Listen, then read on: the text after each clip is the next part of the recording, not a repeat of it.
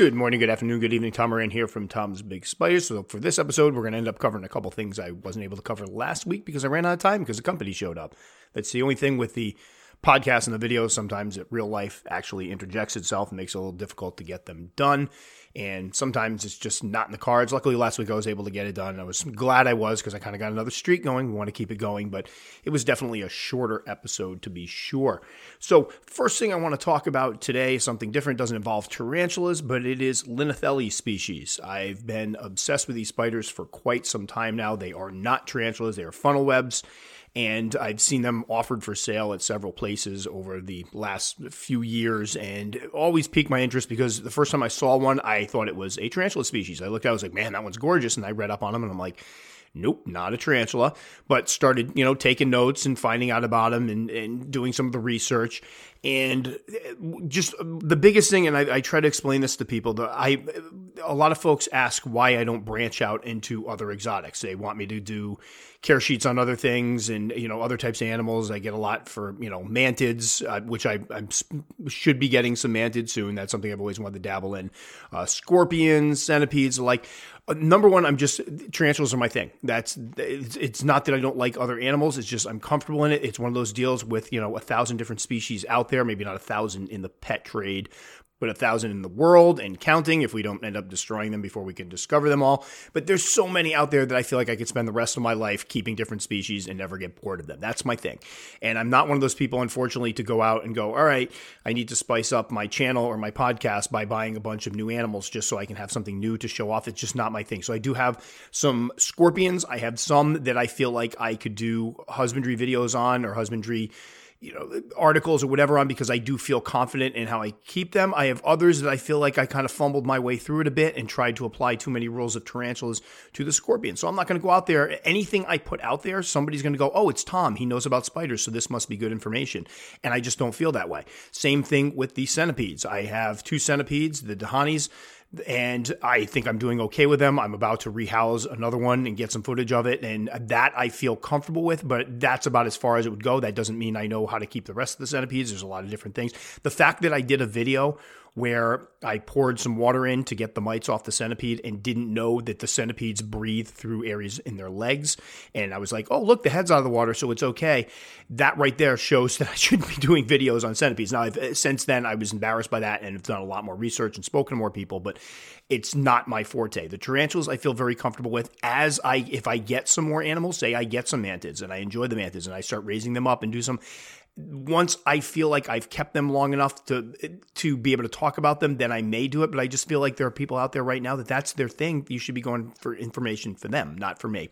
So part of it's due to the fact that I just, even if I got some of these animals, you probably wouldn't hear too much about it because I'm not going to do care videos on it. The other part is I'm spoiled by the longevity of tarantulas. I have kept tarantulas now for years. The queen obviously just passed away, and we've had her for over had her for 25 years. She was likely I'm guessing in her 40s.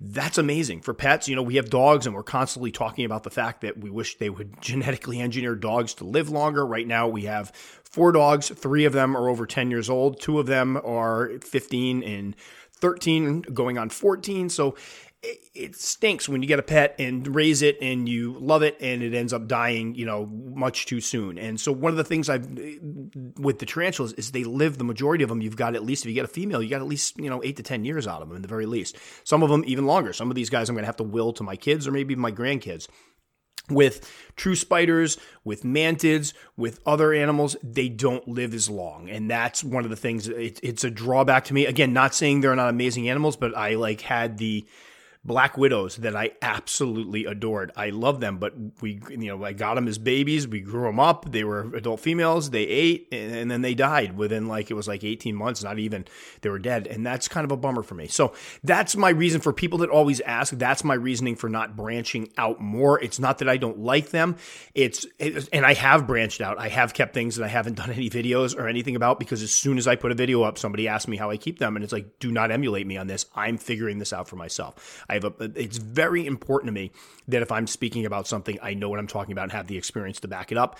And keeping something, you know, buying something that's already, you know, in its fifth instar and growing it up a couple months, eh, that doesn't necessarily mean I know what I'm doing. That's spider or that arachnid or that insect could not be doing great and it just it's growing so i'm like oh look at this is doing awesome. I, I, hopefully you understand what i'm saying here. So that's one of the reasons why i don't do branch out into a lot of different stuff. That's not my thing. I love my tarantulas I love the scorpions that I have. I believe I will always have the emperor scorpions in my collection because those were ones I got years ago, fell in love with them. I was able to breed them, raise them up. That's why those that's a species I feel confident talking about because I've done enough with them to hopefully back up that I know what I'm doing. But some of the other ones, not so much. Some of the other I've had situations where I've kept one you know, I can't remember what species it was off the top of my head, but the information I read on it, I thought it had to be kept moist. I read something else, like it needed to be kept dry.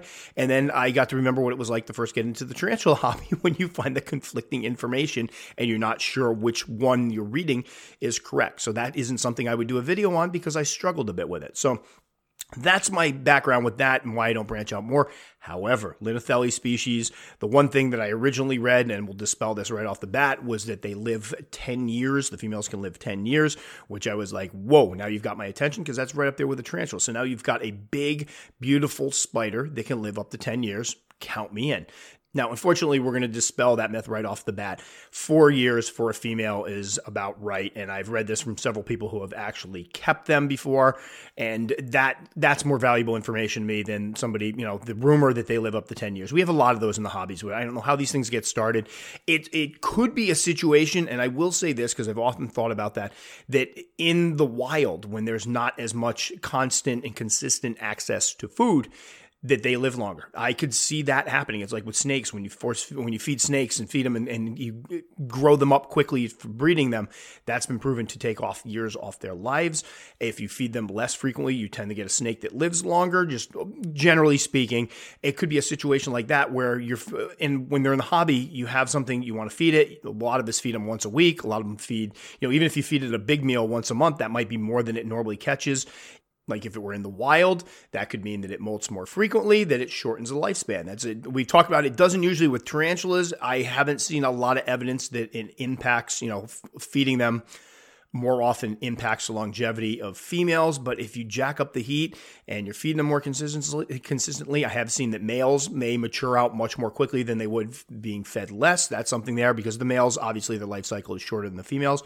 But with the Linothele species, it sounds like four years for a female is about max, and that's a pretty good chunk of time. It's it's the year that gets me. When I raise the animals and I look up and it's like within a year you're going to have an old you know an old animal that's being close to dying that that's a tough one for me just because i'm used to the longer living pets. But four years we can deal with that. So i started looking more into them and basically ended up uh, placing an order from the Aresis i think that's how it's pronounced. Spider shop new place that's popped up. It looks like what they're doing is they breed in overseas. I'm not sure which, if it's UK or somewhere in the in Europe. They they have a breeding facility, and then they import them into the United States, and they basically have a footprint in the United States where they sell from, which is pretty ingenious, honestly, because right now a lot of the people in the United States, as it is, the businesses here will import from breeders overseas, but they're just they're buying from them. It's not like they've created the Europeans have opened up a shop over here. It sounds like this is a shop that's specifically connected with this breeding facility. So it's like a footprint in the US, which is really kind of cool. I ordered some spiders from them, including two Linothele species, Linothele species Panama and Linothele uh, fallax. Very excited about both of them. Now, the Linothele species Panama was about an inch and a half to an inch and three quarters, so already well started and a little bigger than I wanted. I have this thing, I like growing things from slings, especially especially a spider that may not live as long. I mean, if these guys are going to live four years, I might have just, uh, you know, cheated myself out of a, a big portion of that. But they had them. They I looked them up. They looked amazing. And then they had the fallax, which I had had my eye on. Megatheloides is the other one that I'm definitely planning on picking up. And it looks like Fear Not's got them, so it looks like I'll be making a Fear Not purchase pretty soon. But the after looking at pictures of these guys and reading about them, I'm like, I need these spiders. So the common names, I, I, believe they're called tiger spiders. Again, I had to actually look this up before I did this podcast because I don't usually work with common names. But for folks out there that are not familiar with the scientific names, there we go. Tiger spiders, I guess, what they're called. Funnel webs is what they're called, and it's because of the fact, and this is one of the other one of the things that attracted me to them copious, copious amounts of webbing, lots and lots of thick webbing with funnel tunnels that they create so that they can dart out and grab things. A lot of different openings and entrances. A picture a 3D picture, uh, you know, 3D Swiss cheese type arrangement of webbing. It's probably a terrible analogy, but I'm trying to think of something that would, you know, you picture all the holes going in nice and deep. And honestly, I've seen pictures of them eating. One of the things you need to know about them very, very fast, very fast. We're talking, you know, teleporter spiders. And the venom is something that has to be addressed. They are they've been compared to on par with the Poecilotheria species.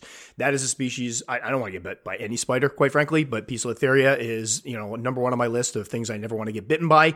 And if it's up there with that, that means no joke. So what that means is a bite from these guys is not going to kill you. You will live. However, you may feel like you want to die for a little while, and that's miserable. And I had people again. There's people that will come on and do the oh I have a really good pain tolerance. It'll be no problem. Um, the pain and the discomfort and the cramping and stuff that's described from a pokey bite would knock the most, the biggest tough guy or tough girl on his or her butt. So this isn't just like slamming your finger in a door. This is just deep, penetrating pain that will not go away with cramping stuff like that. So if their venom is like that, I would not mess with it. So right off the bat, these are not species to be trifled with. These are not species that might be particularly great for beginners. You probably, if you set them up correctly, and they're in their forever home, there shouldn't be much of a chance of you getting bitten if you're careful. Again, it comes down to those rehousings. This would be a spider that when you've got heavy webbing involved and they have multiple tunnels and you've got to get the spider out of there, picture picking, trying to get that webbing out. I've done this before with spiders that aren't that bad. I've done it with the GBB where there's a bunch of webbing, it's hiding in its webbing. I'm trying to get the spider out, it's darting out from other areas. I could picture rehousings being a bit traumatic. I could picture rehousings being incredibly stressful because you've got to somehow get the spider out of its webbing with the webbing sticking to your tools, sticking to your brush with multiple entrances that it can pop out of and possibly tag you. Not a fun experience. So, Again, not saying this to make them sound like horrible monsters. They're not. They're spiders. They're fast spiders. If you're used to working with fast tarantulas, they can move around. You're probably going to be, you know, in your comfort zone with these. But I do think it needs to be stated because people will come out and hear this and go, "Ooh, these are beautiful. I'm going to get some." They can be a handful, and it's not something you want to get bitten by. So, the webbing is what kind of attracted me to them when I saw some videos of them, and they had the, you know, that rich webbing. I love spiders that web. I know some people it's not their thing. Other people will be like, "Tell me spiders that web a lot." I love the webbing. I love when there's all that rich white stuff in there that they're hiding amongst. Did they have all the, you know, billowy, fluffy webbing, especially when it's nice and clean and white? Not so much when it's been in there for a while and starts to yellow up a bit, but it's especially when the spider comes out and you catch it on the webbing, it just provides such a sharp contrast to the spider that makes it easier to take photos, which is also awesome. So Always loved spiders that web, so this definitely attracted me to them. So anyway, got my first order from Maurice's Spider Shop. It was pretty good overall. I mean, uh, communication was good. A little confusing. I went to order, use a coupon on the website, and the coupon didn't work, so they just I had to get a PayPal invoice for it. Um, be aware that shipping is, depending on where you are, is going to be pricey. I think a lot of the places that have been around for a while, a lot of the tarantula vendors try to set a flat rate for shipping. And this is how it works. It may be a flat rate of $45. So somebody local may be only paying $25 for shipping, but somebody, you know, over across the country may be paying $65 with shipping. The idea is they pick a rate that they can kind of, it balances out. So unfortunately, if you're closer, you're going to be paying a little bit more. If you're further away, you may be paying a little bit less, but that's just how it works to be able to keep these guys in business and offer affordable shipping to people. Because, for example, the last time I tried to send something to California, it was around 95 bucks and that wasn't even for the full overnight. It was like the it was the overnight, but not the whatever the the main one is where it's there before ten o'clock in the morning or whatever, and that's expensive. So keep in mind if you order from these guys, please check your shipping quotes beforehand because it could be a bit of a sticker shop. Again, after they've been around for a while, this may change. I know a lot of places when they come out, they just can't. They're just starting out. They can't afford to eat you know, $45 in shipping. That'll kill them. So what ends up happening is you end up paying the full shipping price. After they've been around and shipping for a while, usually they work out some deals with FedEx. They get an account with FedEx and the shipping prices come down. And again, I'm not saying this as a knock on this place because I will tell you for people that have some money, there is a huge selection of spiders over there. I was in, I've spent a couple days going through and making notes on all the ones that I was interested in. So it's a huge selection, some decent prices. So if you buy enough, it's just it, will defer the cost of shipping and it won't hurt as much. But I know what'll happen is I will do this. Um, eventually, I'll do the the video for it. I haven't put the video up yet, but I have the video shot where we did the unboxing, and I'll review them. And what'll happen is somebody will see that video, go out and go to buy spiders, and go, "You got to be kidding me! It's gonna be seventy five dollars for shipping. I'm not paying that." And then they get aggravated at me, and I don't want them mad at me. So heads up, check the shipping cost first. If you find stuff from it, I would encourage you to make it worth your while, unless you're close by. They are in California. Unfortunately, I'm in the opposite coast in Connecticut, so shipping rates were kind of high. Uh, besides that, it was good overall. It shipped out. It showed up on time. It was packed well. The only hiccup I had, and this is a personal thing, when they're wrapped up in the little vials, usually what happens is you make the little cocoon of, you know, tissue or paper towels, the other thing they use, you make a little tunnel in the vial with it, and the spider goes in it, and then you take a piece of the same material, whether it be paper towel or toilet tissue, and you put it over the top of it. Then they put the top on the vial or on the dram, you know, the dram container. And that piece serves two purposes. Number one, it's extra padding for the tarantula on the trip so that it's not bouncing around inside that. Number two, it's a barrier for when you pull that cap off because usually when you, if you picture a dram vial, most of us are right-handed. You're holding it with your left hand. You pull that little, you know, white cap off, and then what you have there is usually a piece of, you know, material between you and the spider to keep the spider from bolting out. If that piece of material isn't there, now you have a spider, and I've had this happen before in the past, which is why I'm a little tuned to it. You have a spider that immediately bolts out. It's off your hand. It's off whatever, you know, the tongs, whatever you're using, which is not good. So that was the only thing when you actually see the video when I finally post it. I've been trying to hold it back because I purchased a lot lately and I don't just want to bombard people with unboxing videos. But when you see the video, I do comment on it. It's not a slam on them. It's one of those deals where people that, you know, I, I, am assuming they're newer. I haven't heard of them until most more recently, but I'm assuming that they're just, you know, starting to get the feel of things. And sometimes little things like that happen. So just something to keep in mind when more so for people that order from them keep in mind that that could be a possibility and use extra care when you're pulling the tops off of that because you do, definitely don't want to mess around and have one of these guys on you, whatever it may be. It could be just something, you know, a beginner species, which obviously isn't as big of a deal. But if you're buying something a little larger, a little faster, with a little more potent venom, you don't want that situation. And again, it might have just been my order. I don't know. It could be that might not be normally how they pack. They could have had somebody new packing not a slam. I will be ordering from them again. They've definitely got more stuff coming in. They have uh, what brought me to them is they had a Psalmopoeus species that I was really interested in getting, and unfortunately, as I had it in my cart and was looking around for other stuff to get, it sold out. So I will be back. Definitely, you know, I encourage people to try out. Let me know how it goes if you do try them out. I was definitely pleased with my purchase and the whole experience overall. I will be ordering from again. I got some other spiders from them that I will debut when I actually do the video. But for this one, we're talking about Linothele species. So definitely thumbs up to Aresis Spider Shop, give them a try. Let me know how it goes. Again, only th- just be aware of that shipping and be aware that when you open those vials, you could have a spider right there waiting for you. But besides that, they were definitely healthy. They ate well. And let's get into what I did as far as setting them up. So, uh, with the Linothele species, one thing I had to keep in mind was the fact that they are very heavy webbers and they do require some moisture. Everything I read said that they do need that moisture in there. A lot of people, what they will do is they will spray down the webbing which obviously webbing is waterproof, so you'll have that moisture will stay on there for a while. So if they need to come out and get a drink, I just worried about the fact that again, webbing's waterproof. So if I put the substrate down at the bottom and keep it moist, and then they go and web up that whole container, it's going to be very difficult and potentially dangerous to try to get water down to that substrate to maintain moisture. So what I did is I used one of those large food storage containers that I use for a lot of my arboreal and fossorial juveniles. They're about 4.7, let's call it five quarts, we'll round it off. And they're about seven and a half by seven and a half inches around across and about nine inches high. So it was something that would give me enough depth that when the spider started building its webbing, it would have uh, you know plenty of room to create that webbing as it went up, and it would keep me out of danger when I hopefully opened up the container. I wouldn't be ripping the top off the webbing and disturbing the spider. We'll see how that goes. But I ended up putting the Linothele species Panama in that one.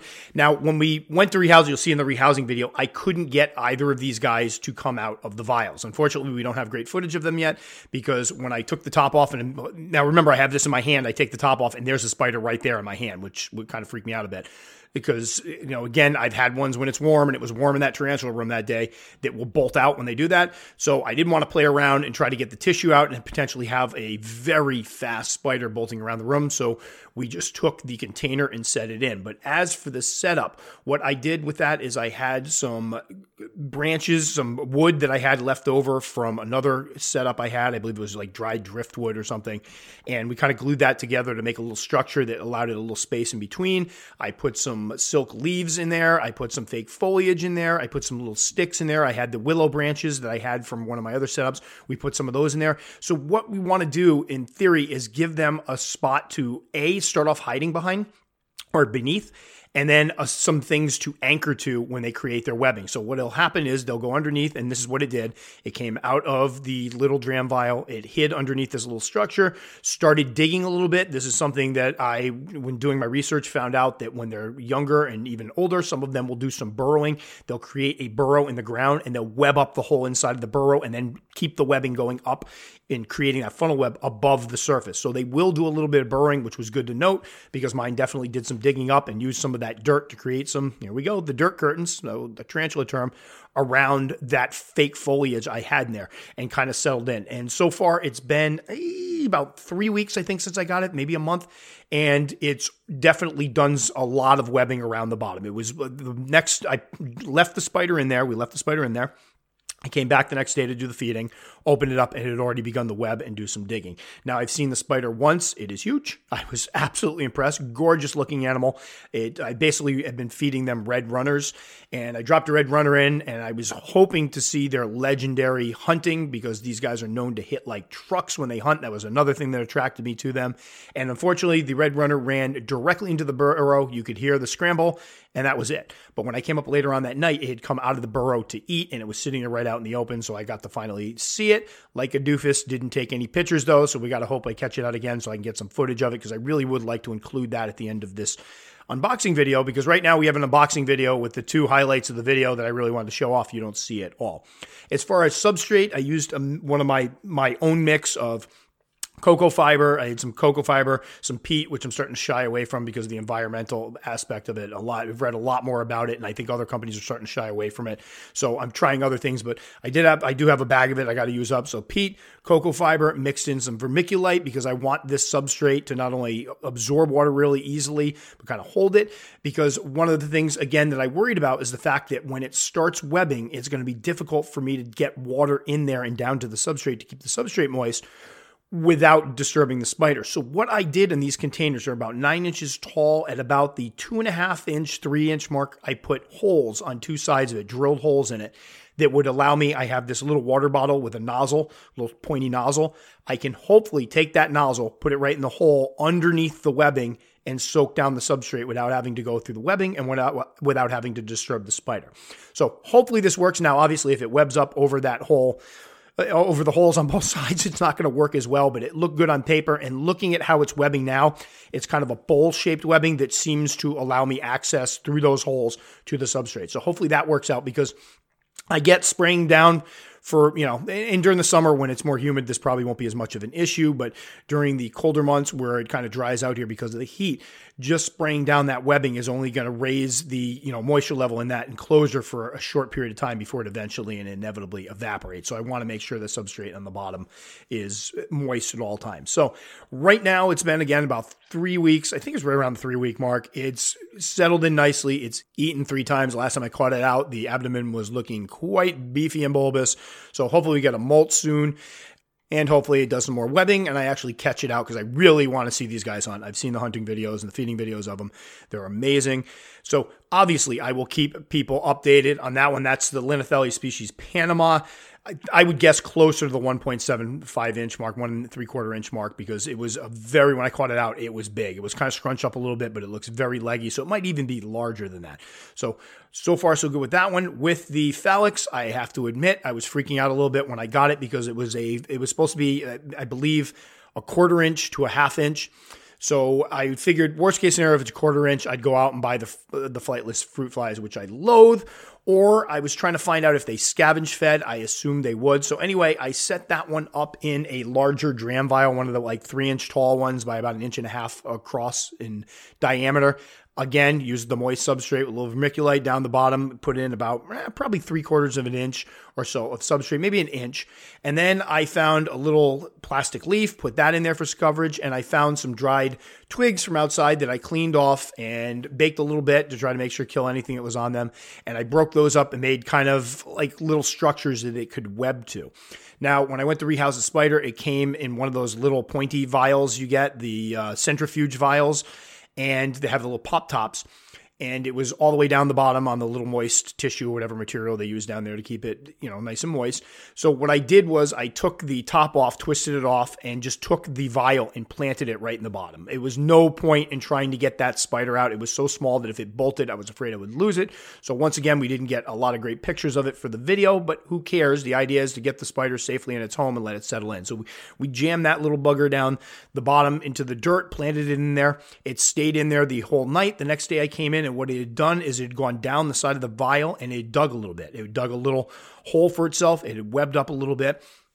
It was quite small, probably just shy of a half inch, but very, very leggy. So if you picture a half inch spider, normally, you know, when you're looking at tarantulas, they're not as leggy. These guys were very leggy, so the body was very tiny. So a very small spider. So I'm like, all right, I'm probably going to have to go out and buy some of those darn fruit flies for it. But I figured, what the heck, let's try scavenge, uh, let's see if it'll scavenge feed, because the majority of things I've raised will scavenge feed.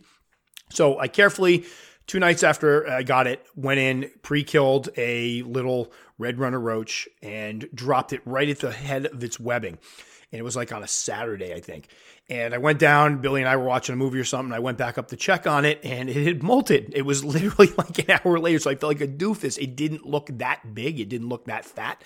So I honestly did not know it was in pre molt. Obviously, when it had been done the webbing, it was getting ready to molt. So I was like, oops. So we went in there. We carefully plucked that roach out to make sure not to disturb it, let it harden up, and it definitely put on some decent size. It's quite leggy now, probably close. I mean, I, I would say before it was probably less than half an inch. Right now, it's between a half an inch and three quarters of an inch or so. It's kind of hard because they don't stretch out all the way.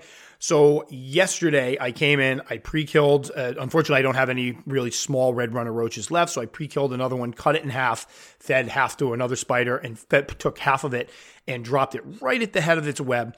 Went over, put the top on the roach dish, uh, the container, came back to check on it. It had gone up and was eating. So I was so excited about that. They're obviously ravenous little boogers. They will scavenge feed, so that is something great to know because I know when folks get these guys and they're super tiny, they're like, "What am I going to find to feed it?"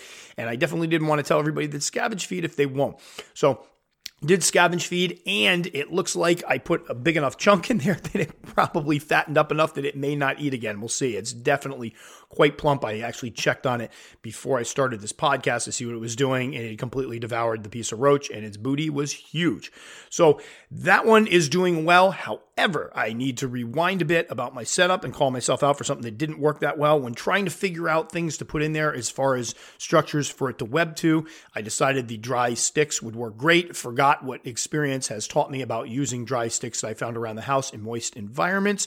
And after I put those in there, it had molted. A couple days later, I checked on it and there was a green mold forming on those those sticks. They had unfortunately become moist because of the moist, you know, air and the moisture in the substrate inside the enclosure. And there was a green mold on it. I don't like the look of the green mold at all. So I had to go in with tweezers and carefully, very carefully pluck all of those sticks out. Now, the spider has already created some webbing around that leaf. So I think it has enough of a base there to have started its webbing. And I got a funny feeling as it puts size on, it's just going to use the sides of the enclosure for the webbing. So it'll spiral right up there. Because I got a funny feeling this thing's going to molt next time and it might even be a little too big for this container. We'll see how it goes. So I don't think it'll be a big issue as far as not having anchors for the webbing but it was a little freaky when I opened it up and I'm like, ooh, that's not good at all. And see that green fungi growing on it. We don't want to play with that. So I had to take those out. So Unfortunately, I should know better. I've done this before. Everybody in the past has grabbed something from outside and shoved it in the tank, cleaned it off. And then you realize the big thing is like the reason we use cork bark is it doesn't mold. Some of the other stuff will mold and rot. And it wasn't like a bioactive enclosure. There weren't, you know, cleaner insects in there to take care of it. So not a good situation. So that stuff is out. I'll have to keep an eye out. If anybody knows anything where you can get some branches, because I've been struggling to find, you know, I'm, I'm, starting to set up enclosures for mantids and I'm struggling to find good branches and stuff that I can keep in there that won't mold and mildew. So if anybody has an outlet place we can find those, I've been looking at uh, any herp. Uh, you know, I hopped on Amazon to see if there's anything there. Just let me know. I'd definitely take any advice you got. So, as far as first impressions, I'm enamored with them. Like I can sometimes I pick up new things and it's like, ah, these are cool, but this is going to be a one and done. I don't think these are going to be a one and done. I think I'm going to expand my collection a little bit to include again more species of Linothele and these would be something that I would definitely want some females of, and I could picture some really nice enclosures, maybe some exoterras or one of those, you know, any typical 7 by 7 by 12 inch one might be good. I might even go a little bit bigger and see what they do with the webbing because I'm really excited about the webbing part of it. They're just starting to web up now. I can picture this in a couple months, those things being completely filled with web, and I just honestly can't wait for it. I am hoping to catch some footage of them feeding. That's going to be a big one for me because that's one of the things that attracted me to them. Not just the appearance, again, they are big huge, gorgeous spiders. Some of them have ridiculously beautiful colors.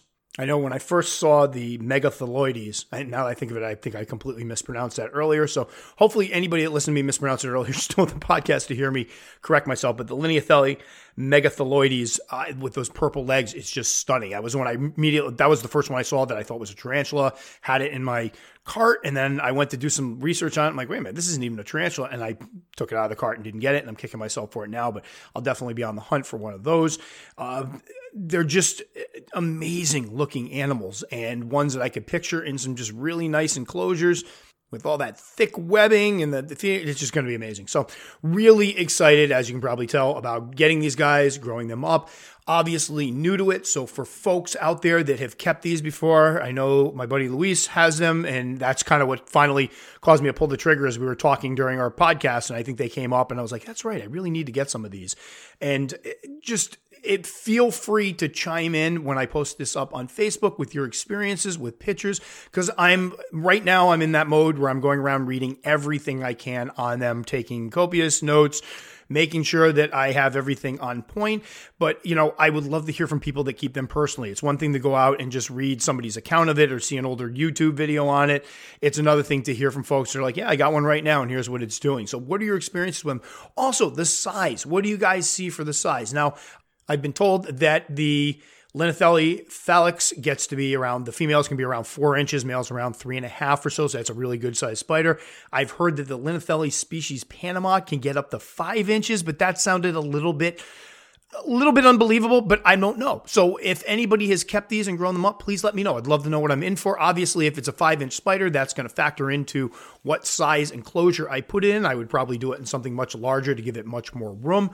But what have you guys seen as far as growth rates? What have you seen as far as max sizes? How are you keeping them? How are you keeping up the moisture? I'd love to hear from folks who have kept them because I know there are folks out there that do keep these guys because every once in a while somebody goes, Hey, when are you going to get a Linothele species? And I'm like, eh, at some point, well, here we are. We finally got one. So super stoked. Can't wait to raise these guys up. Can't wait to get some more. And for folks looking for spiders, again, go over to Orisa Spider Shop and just check out the just vast number of species they have and some really strange like they have stuff over there that I had to look up that I've never even heard of before which is you know fairly rare. I'm pretty uh, you know I'm constantly shopping so I'm usually seeing just about everything but they had some really cool things over there. So definitely ch- check it out. Just again be aware depending on where you are they are in California. Shipping could be a little high. Make sure you factor that in but you could be getting some awesome spiders. They also seem to run sales that will kind of they will the sale itself will knock off enough money that it brings the shipping price down. So that's basically what I did. So it didn't hurt. It didn't hurt at all. It was like, all right, this is about what I planned on spending anyway. So it worked great. So just keep an eye on that. Sign up. They have little deals, little coupons off, and everything. And let me know if you ordered from them already and how the experience was. Because again, I with the whenever I do a review, and I hate to call them reviews because it's more like, all right, I bought from. This is my experience, and obviously, if I order from somebody and they look down, they see the email address and see my name a, lot of people are going to recognize that. Not saying that I'm super famous. I don't want that taken in the wrong context, but a lot, I think many people are familiar with me. So there's always going to be that idea that if I'm ordering something from it, hopefully they're not going to screw up because they know I'm probably going to do an unboxing or something.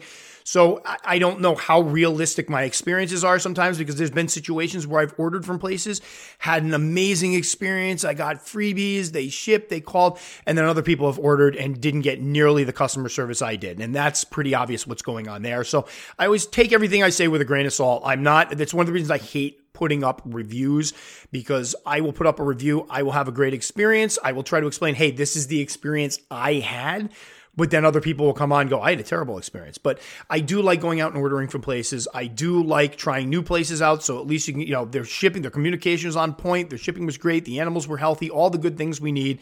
And I try to point out anything that might trip somebody up. Not that I'm trying to bash anybody. It's not about that. It's making sure people are aware because I've had situations where it, you know, something didn't bother me, like the shipping was high, it didn't bother me, but then a bunch of people would come on and go, hey man, you didn't mention the fact the shipping was so expensive. This is way more than everybody else. So we throw those things out there just so people are informed. I do think if you check out their stock, you'll be incredibly impressed. I do think it's, if I'm not mistaken, again, I think it's a relatively new company. So they're probably, there's growing pains. I've worked with other places before that were just getting into the hobby. I ordered from them. They were fantastic. They had little hiccups because they're just getting the hang of the whole shipping process process. It's, it's a learning curve for anybody. I can't even imagine. It's it's got to be a huge learning curve to go from packing up. Maybe you're packing up a couple mature males and stuff and sending them off to sending that many spiders off. I totally get it, which is why I like to work with these people and just kind of say, all right, this kind of worked, this didn't. And I can think of one particular vendor I work with that we had a hiccup once with what they packed it in.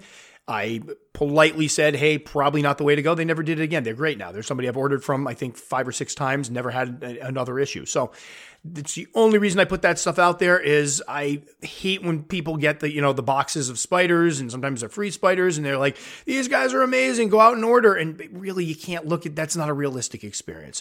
What I need to start doing is like what I used to do in the old days is I had another email address that had nothing to do with Tom's Big Spiders and I would order using that, and at least the email address wouldn't tip them off. But then I just realized they're probably looking down at the name, going Tom Moran. Hmm, that sounds familiar. So I don't know. It would be nice if I could do it kind of incognito to get an actual real view of what it's like. But the best I can do is just kind of place random orders and, you know, see what happens. So great experience overall. That was probably a long roundabout explanation for it, but I do want people to understand I do take the review process very, very seriously because twice in my quote unquote career doing this Tom's Big Spiders stuff, I gave glowing reviews to people who then went and screwed a bunch of people over. And it bothered me. It bothered me a lot. I know people specifically ordered from them because I said they were good people and they weren't. So that always bothers me. So, so far, love it. My best, you know, the, the best props I can give to them is that I'm still watching their website and I will be ordering again. If it was a bad experience, I wouldn't order again. That's it.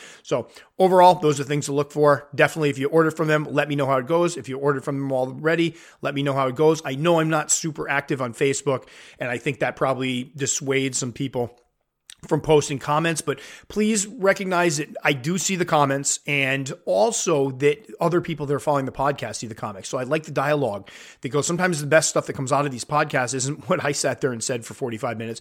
It's the discussions that go after the fact where people debate it or talk about it or share their experiences. So me saying I had a good experience, awesome. That's great. But I'm one person and obviously, you know, in many instances, I'm going to get really good treatment because they know I'm going to make a video and talk about it other people coming on and saying they had great experiences, that's almost more powerful. That's almost more useful as far as I'm concerned. Uh, who cares what the YouTuber, podcaster, article writer does? Let's see what happens when people that don't have a recognizable name or website or an outlet to expose bad situations order. Let's look at those. So please, if you order from, please, you know, leave a comment. Let us know how it goes. If you order from in the future, again, come on because people will go back through these and read them.